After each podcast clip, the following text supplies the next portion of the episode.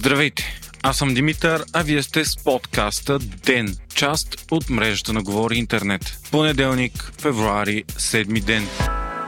Русия е почти готова в подготовката си за пълномащабна война в Украина. Това сочи нова публикация на Вашингтон Пост, базирана на данни на американската армия и разузнаване, предадени на конгресмени и сенатори. Според оценките, само за два дни Русия може да превземе Киев и свали правителството. Това ще доведе до 50 000 убити или ранени цивилни, хуманитарна криза и беженска вълна с до 5 милиона бягащи от хаоса. Русия продължава да изпраща военни на украинската граница, както и в Беларус, и страната вече разполага с 70% от необходимия брой войска за пълномащабна инвазия. От Москва продължават категорично да отричат, че готвят война. По всичко обаче изглежда, че е точно така. На границата с Украина продължават да пристигат все повече батальонни тактически групи, носят се банки с кръв, съоръжения за изграждане на мостове и други. Руски бомбандировачи и изтребители вече са в пълна бойна готовност и вече има и такива разположени в Беларус. Между 20 и 30 бойни кораба в Черно море пък могат да предприемат десантни атаки по крайбрежието. Все повече американски високопоставени лица се притесняват от реална възможност за война,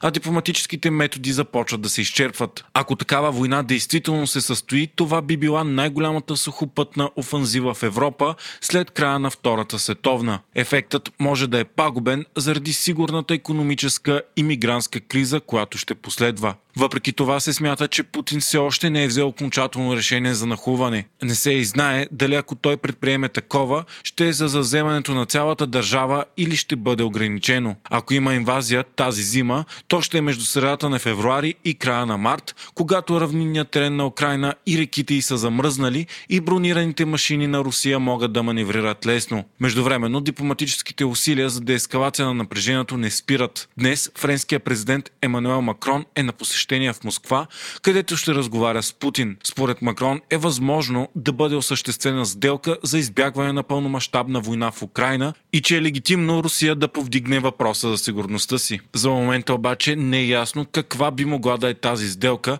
след като Москва постави неприемливи изисквания за Запада. Изтегляне от военното присъствие на НАТО в източна Европа, както и гаранции, че Украина никога няма да бъде прията в Алианса. Германският канцлер Олаф Шолц пък днес пътува за САЩ за среща с американския президент Джо Байден, където двамата ще обсъдят кризата. После Шолц също ще се срещне с Путин.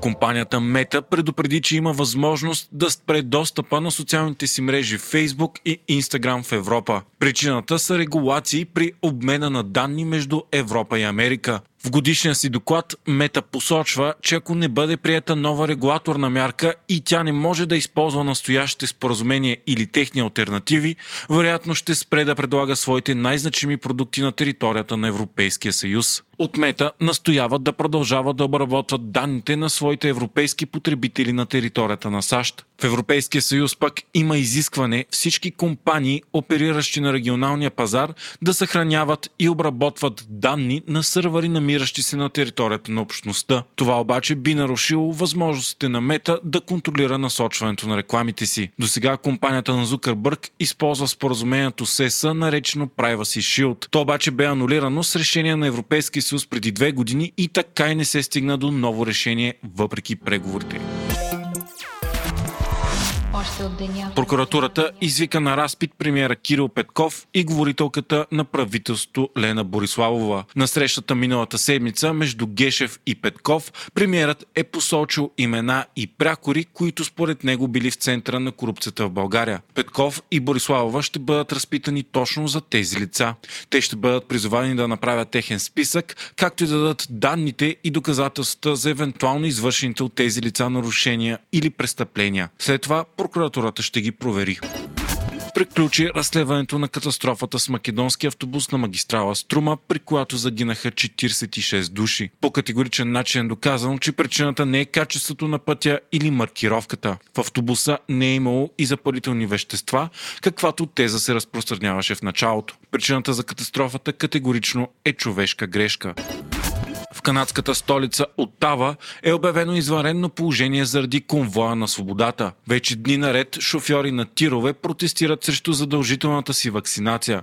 С машините си те са блокирали движението в Отава и вече протеста се разраства и в Торонто, Квабек и други големи канадски градове. Кметът на Оттава обяви, че градът вече е напълно извън контрол и се контролира от протестиращите, а не от полицията. Протестът вече привлича и много крайно десни и екстремисти.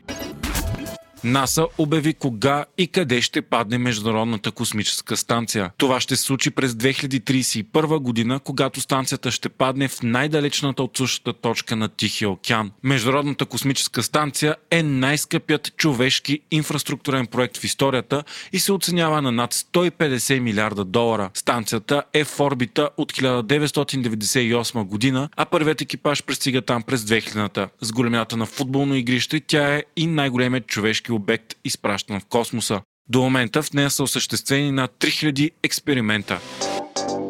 Вие слушахте подкаста Ден, част от мрежата на Говори Интернет. Епизода готвих аз, Димитър Панайотов, а аудиомонтажът направи Антон Велев. Ако искате да ни подкрепите, винаги може да станете наш патрон на patreon.com Говори Интернет, избирайки опцията Денник.